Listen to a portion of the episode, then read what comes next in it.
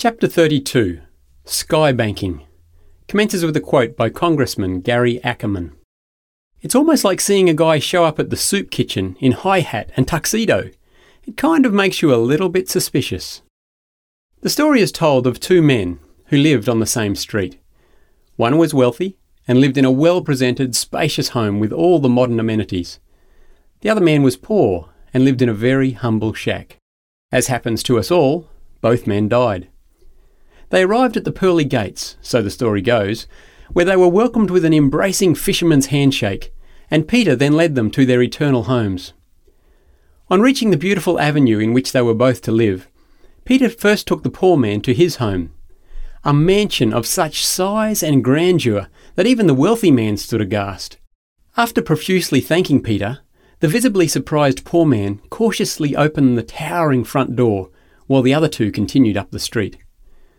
A little way along, the pair stopped outside a comfortable but very much smaller home, and Peter explained that it was to be the eternal home of the wealthy man.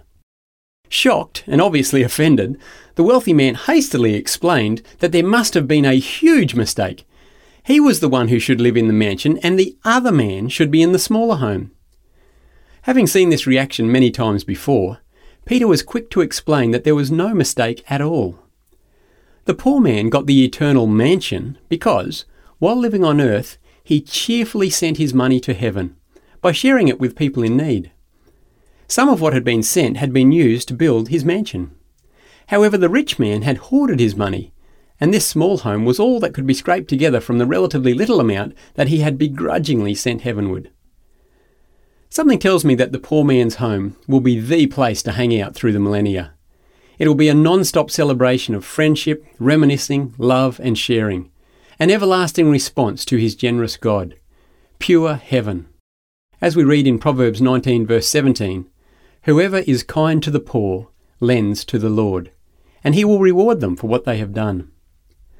I'm not sure whether the theology of this story is accurate, and I don't know whether the design of our mansions in heaven has anything to do with how we manage our blessings here on earth though there are probably some Bible references that might imply it. However, the message is clear. We are not blessed so that we can store it up for ourselves to enjoy. We are blessed to be a blessing. We need to pass the blessings on.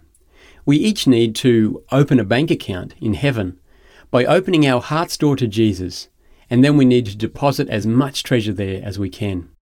How's your heavenly home progressing?